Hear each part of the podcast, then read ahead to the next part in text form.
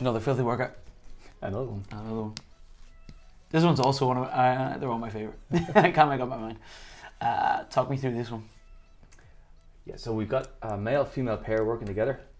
And they'll do the full workout, and then the other pair will go afterwards, like a relay. Mm-hmm. There's a full 20 minute cap, so you're trying to get it done as fast as you can or as far as you can into it within 20 minutes.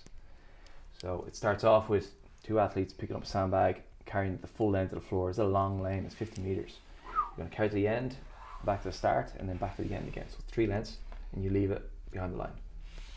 Return to the start of the lane where you're going to have two kettlebells each. Yeah. And you're going to do 50 synchro, kettlebell, hang to overheads. Hang the overhead. Yes. So the kettlebell, basically two kettlebells, you swing them behind your legs like you would for a kettlebell swing. We need to see kettlebell behind the legs, and then you get into overhead position. You can Mhm. do it with a clean and jerk or snatch. And you just do 50 in a row. You do five, sorry, you do five at a little marker, and then you'll advance it to the next marker and do another five, and you'll basically do all the way down the floor. You'll do sets of five till you get 50 done. Mm-hmm. Once you get to the end, pick up your sandbag, carry it three lengths again, back to the start finish line, back to the end, back to the start finish line, you leave it there. Return to your kettlebells, and then you have 50 thrusters to do. These are synchro again. We move forward every five till the end. That's that pair's workout done. Tag in the next pair, and they do the exact same thing. Magic. Is there a time cap per pair? Nope. Oh. So you could just have one pair Getting, struggle through. stuck. Yep. Yep. Could that could happen? Yep. Um, standards with the sandbag carry first. Where do you have to carry it? Any way you like. Anyway, you like top Move that thing any way you like. I would recommend the shoulder. But anyway, yeah, if you have the belly hug it all the way down, it's fine. Um, and then same sort of standard as the handstand walk in the previous workout. Then feet have to go behind the line. Both feet behind the line, both feet behind the line, and when you drop it behind the line, no part of the sandbag can touch the line, so it's got to be fully over. fully over. Yeah, cool. And then with the kettlebell hang to overhead, it's hard to say. Yeah. The standard is kettlebell goes behind the legs. Yeah, so if you look from side on, uh, when we swing the kettlebells back, we need to see some of the kettlebell going behind the leg. Some it doesn't have to be the full kettlebell. No.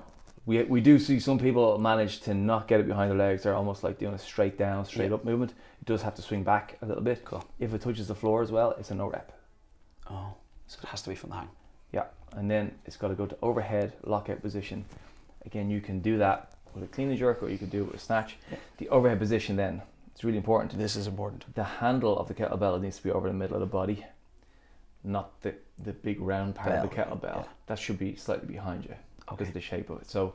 Uh, there is a feeling when we put a kettlebell overhead that we're locked out. Our elbow might be locked out, but the, the arm is forward and the Yeah. handle is forward because the, most of the weight will be over you at that point.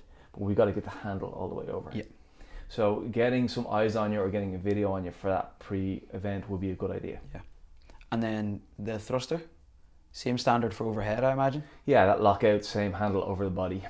Really watch the elbows on both movements. The elbows are the, the judges will be front on. They'll have a good view. So working into that elbow lockout, Yeah. lockout is important. This is the big one though. I would advise everyone to practice because this is going to catch out a lot of people if you're not prepared.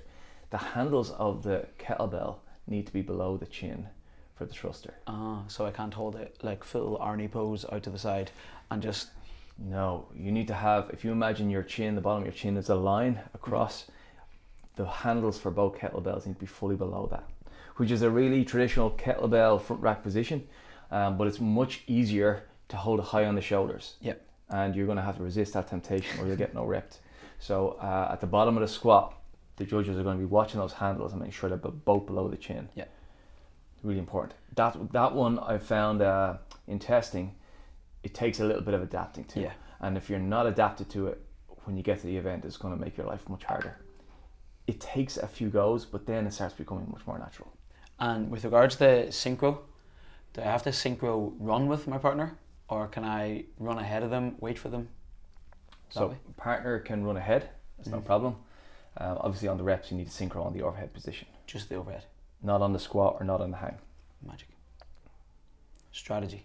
Yes. How does one attack this workout? Yeah. I mean, get the sandbag done quickly. Yeah. Don't waste time on that. Move your feet fast. Mm-hmm. Uh, don't get no reps. It's really important on the sandbag. Like it's not Yeah. a complex one.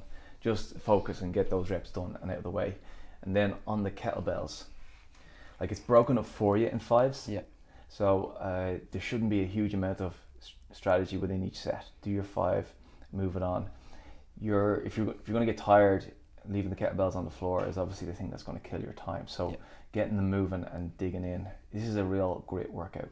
Mm. Once you get moving, it's going to be so tempting to put them on the floor every time. If you can keep them off the floor a bit longer, it'll help. Traditionally very light, or comparatively very light compared to like previous competitions where kettlebells might get used. Yeah, it's going to be light for the strongest athletes. I'm sure it's going to feel like they're just going to have to move faster than everyone else.